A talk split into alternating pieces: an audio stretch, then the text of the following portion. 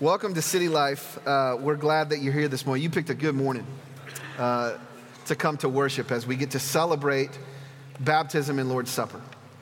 This is sort of an ordinance Sunday for us. You know, when you, when you read the Gospels, what you'll discover is that while Jesus taught and commanded many things, only twice did he initiate a practice for his followers to be done with, with a sign attached to it.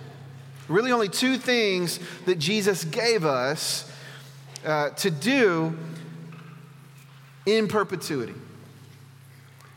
On the night when Jesus was betrayed, he took bread and he broke it and he gave it to his disciples and he told them, He said, This is my body broken for you.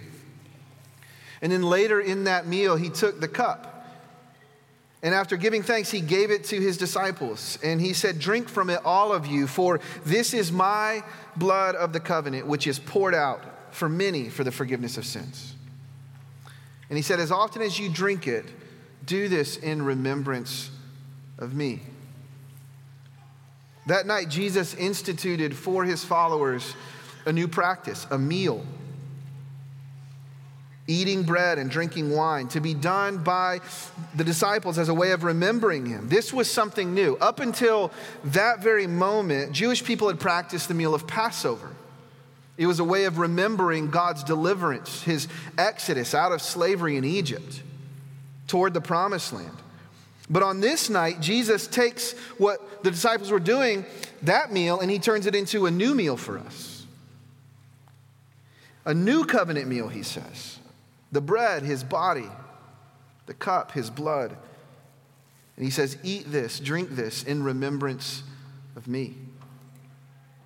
And then after his resurrection, before Jesus departed to go back to heaven, he appears to his disciples on a mountain and he tells them, I want you guys to continue the mission. Go make disciples of all nations. And the first way that he tells them to make disciples is to baptize.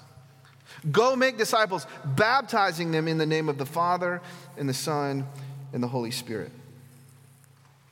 When an individual hears the good news about Jesus and comes to believe that Jesus truly is the Messiah, the Son of God, they're to be baptized into the faith, plunged under the water, raised up into a new identity, what we just witnessed.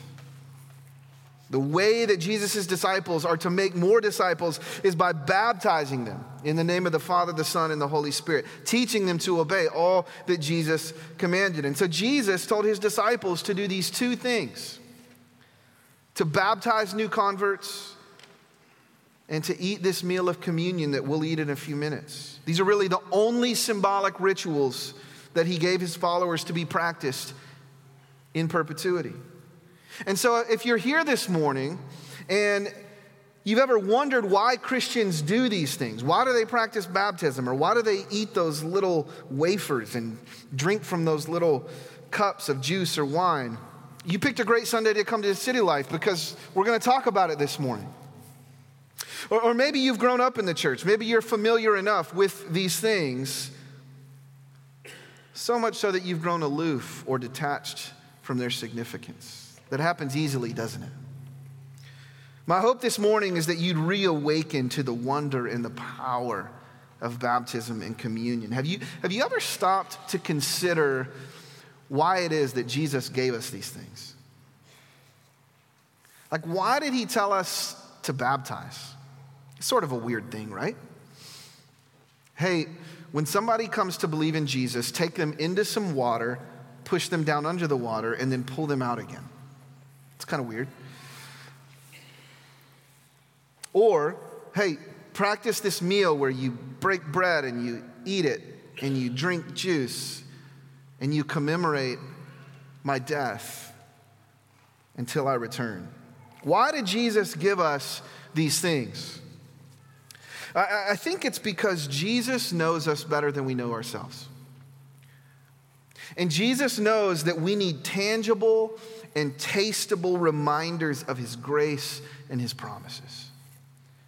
And that's what the ordinances are. They're, they are vivid and sensory expressions of the gospel.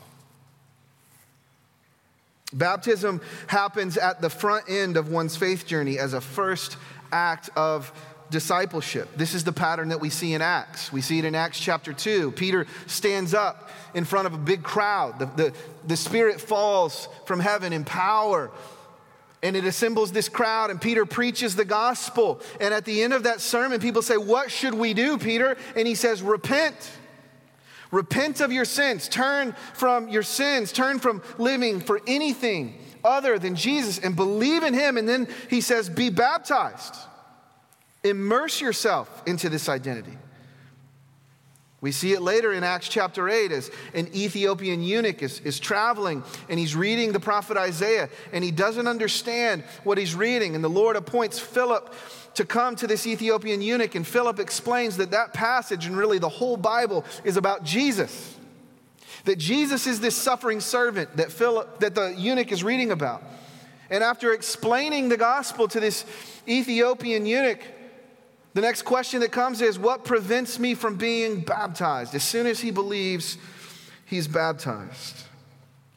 The Apostle Paul says in Romans chapter 6, he says, Are you unaware that all of us who were baptized into Christ Jesus were baptized into his death? Therefore, we were buried with him by baptism into death, in order that just as Christ was raised from the dead by the glory of the Father, so we too may walk in newness of life. For if we have been united with him in the likeness of his death, we will certainly also be in the likeness of his resurrection. In, in these verses, the Apostle Paul tells us that the act of baptism conveys three realities. When a person goes under the water and then rises back up out of it, it portrays an event, a union, and a promise. First, baptism conveys an event, it pictures something that has happened in history. In the, in the letter to the Corinthians, the Apostle Paul explains that the most important news that has ever been told, what we refer to as the gospel, is that Christ died for our sins in accordance with the scriptures, that he was buried, and that he was raised on the third day in accordance with the scriptures. That this is the most important news in the world. And when someone is baptized, what they're doing is they're reenacting this most important of news in the history of the world. When a body goes under the water, it pictures the death of Jesus. The Son of God died on a cross for our sins, He was buried in a tomb. And when a body comes out of the water, it pictures the resurrection of Jesus. And so, in the act of baptism, what we just witnessed, a new believer is confessing it really happened. It really happened in history. The Son of God robed himself in the frailty of human flesh, and he came and he lived a life, a life of perfect obedience to the Father. He lived a life that you and I could never live. And then he imposed his life for ours, dying the death that we deserved on the cross, taking the punishment for our sins upon himself. And he was buried in a tomb. And then on Sunday morning, he rose from the dead. And, and so through baptism, a believer is, is visually portraying the death, the burial, and the resurrection of Jesus. So, sometimes Christians of different denominations and, and, and streams quibble over the right method of baptism. Some churches sprinkle instead of immersing. And admittedly, they have their verses to back their view up. I'm not here to raise a fuss this morning. I'll simply point out that when you look at this passage in Romans 6, that what you see is Paul saying that baptism pictures a death and a rising that it, that it pictures a burial and a resurrection. And I'll be honest with you, it's hard to portray that with a few, with a few sprinkles. Jesus went into the ground. He, he was laid into a tomb on a Friday afternoon. And then on a Sunday morning, when the women went to finish his burial, the linens were found folded inside the sepulchre, but the body was not there because the Son of God had risen. And baptism pictures this reality that Jesus died for our sins, that he was buried, and that he rose. It's an historical event that really happened. And baptism pictures this. But it, it not only pictures a historical death and resurrection, it also pictures a union, of that reality and the believer. Baptism is a union. It, functions much the way a wedding does. When, when two people love each other and they decide to commit themselves to one another for life, they get married. And marriage is a public event. It's a, it's a covenant ceremony that, that brings two people together by God in the presence of witnesses. And in the same way, baptism is the going public of one's faith in Jesus that unites an individual to Christ covenantally. There, there's a mystery to a wedding, right? I mean, it's, a strange thing that before the ceremony happens, two people aren't married. And, and then they come together in this moment and they recite some vows and they make commitments and they exchange some rings. And mysteriously, in that moment, God unites two people together in a covenant union. And baptism is like that. It's, the, it's like the ring that you put on at a wedding. It's, it's not that the ring makes you married per se. But when you place that ring on your finger, it does convey to everyone that you are married.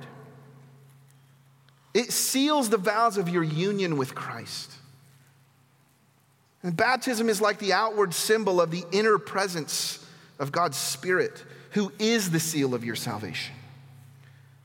Paul says that to be baptized is to be buried with Christ and to be raised with Christ, that his life is now your life, that your life is hidden in him, that what's true of him is now true of you. Galatians 2:20 says, "I have been crucified with Christ, and I no longer live, but Christ lives in me." And the life I now live in the body, I live by faith in the Son of God who loved me and gave himself up for me. This is what baptism pictures. You now live by faith in the Son of God who loves you and gave his life for you. You have been united to Christ, crucified with him, buried with him, raised with him. And this is really significant, right? That this is actually true because there will be days when you don't feel like that's true. There will be days when it will not feel like you have been united to Jesus. Mac and Drew and B and Quincy and Ashton, there, there are going to be days when you struggle to believe that your life is truly hidden in Christ. There will be days when temptation will win and voices will speak loudly about how there is no way that you have truly been joined to Jesus. And on those days, you need to remember your baptism. John Calvin said, We must realize that at whatever time we are baptized, we are once and for all washed and purged for our whole life. Therefore, as often as we fall away, we ought to recall the memory of our baptism and fortify our mind with it, that we may always be sure and confident of the forgiveness of sins. You understand what Calvin's saying? He's saying in this covenant union with Jesus, he makes commitments to you that he keeps. Look to your baptism. Martin Luther puts it even more forcefully. He says, Hold boldly and fearlessly to your baptism and hold it up against all sins and terrors of conscience, and humbly say, I know full well that I have not a single work which is pure, but I am baptized. And through my baptism, God, who cannot lie, has bound himself in a covenant with me, not to count my sin against me, but to slay it and blot it out. Isn't that good news? Listen, when times are hard and when faith is weak, we look to our baptism, which reminds us of our commitments to Christ, yes, but infinitely more importantly, his commitments to us. When I fear my faith will fail, Christ will hold me fast. When the tempter would prevail, he will hold me fast. Your baptism is the promise, it's the assurance, it's the seal that Christ holds you. He keeps you. His word is good. He is faithful and he is true. And this leads us into the third reality of baptism, which that it's also a promise. Baptism is a promise. Notice what Paul says. He says, "We were buried with him in baptism into death, in order that just as Christ was raised from the dead by the glory of the Father, so we too may walk in newness of life. For if we have been united with him in the likeness of his death, we will certainly also be united with him in the likeness of his resurrection." In other words, baptism assures us not only of forgiveness, but of new life in Christ. The one who is baptized has been raised to walk in newness of life. And this means new power for living. Do you, do you remember a few weeks ago in, in our study of, of the Gospel of Matthew what John the Baptist testified about Jesus? Remember, John comes on as sort of a forerunner for the coming Messiah. And, and, John had his own baptism. He was calling people to repent and prepare themselves for the one who was coming after him. But he says, Hey, there's one coming after me who's greater than me. He ranks before me, for he is before me. And he says, He will baptize you with the Holy Spirit and fire. There's one coming, John said, who's going to give you a greater baptism. He's going to fill you with the very Spirit of God. And in Christ, we have that baptism. When we're baptized in water, it pictures the greater reality that we have been filled with the Holy Spirit. And what this means is that what, what is true of Jesus is true of me, and what belongs to Jesus now belongs to me. And this most certainly includes for us the power to say no to sin. That's why Paul says in this same passage in Romans 6, in verse 11, he says, Consider yourselves dead to sin and alive to God in Christ Jesus. Reckon yourselves dead to sin. How? Because you're a new creation in Christ. You have been buried with Christ in baptism. That old self has been put into the tomb, and you have been raised to walk in newness of life. You have been filled with the Holy Spirit and sent in power to go follow Jesus. I want you to think about how significant it is that Jesus gives us these assurances at the trailhead of our discipleship journey. He doesn't wait to give us these things later. He assures us of His love, of His steadfastness, and of the power of His Spirit before we go anywhere on our Christian pilgrimage. He meets us there at the beginning in baptism, and He says, I want you to know some things that are true.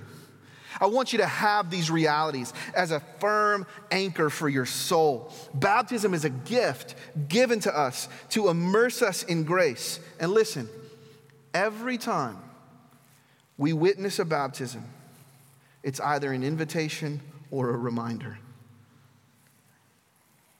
Have you been baptized?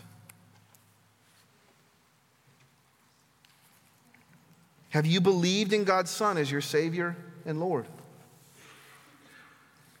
Maybe today is the day you need to decide to do that. Come to the water. Be united to Jesus who gave his life for you. Receive his washing, the forgiveness of your sins, and be filled with his spirit. The Bible assures us that whoever calls upon the name of the Lord will be saved. Ephesians 1:13 tells us that when you heard the gospel of your salvation and believed that you are sealed with the Holy Spirit of promise. Do you need to receive baptism today? Or maybe you need to remember your baptism. Maybe you need to be reassured this morning that your sins truly have been forgiven. Have you been living in the guilt and shame, the accusation of the enemy? You need to be reminded that at the moment you entered relationship with Jesus, you were sealed with the promised Holy Spirit, you were baptized with fire, and that there is therefore now no condemnation for those who are in Christ Jesus. There is power to walk in newness of life. It's easy to forget that, isn't it? I think that's why Jesus also gives us not only baptism, but communion. Baptism is this one time thing that we do at the front end of our journey with Jesus, but communion is something Jesus gave us to do over and over and over again. And I think the reason why he gave it to us as this regular practice is because he knew how much our faith would need strengthening. I think he knew how many reminders we would need that he is with us to the end of the age. If you're like me, you're prone to wander and doubt, prone to forget the good news prone to lose sight of who you are in Christ and all that belongs to you in Him. And, and, so Jesus gives us this way to help us remember Him. He gives us bread and He says, This is my body broken for you. And He gives us the cup and He says, This is my blood of the new covenant poured out for the forgiveness of your sins. He gives us something as regular as bread and wine so that as often as we eat it, we're reminded of the gospel.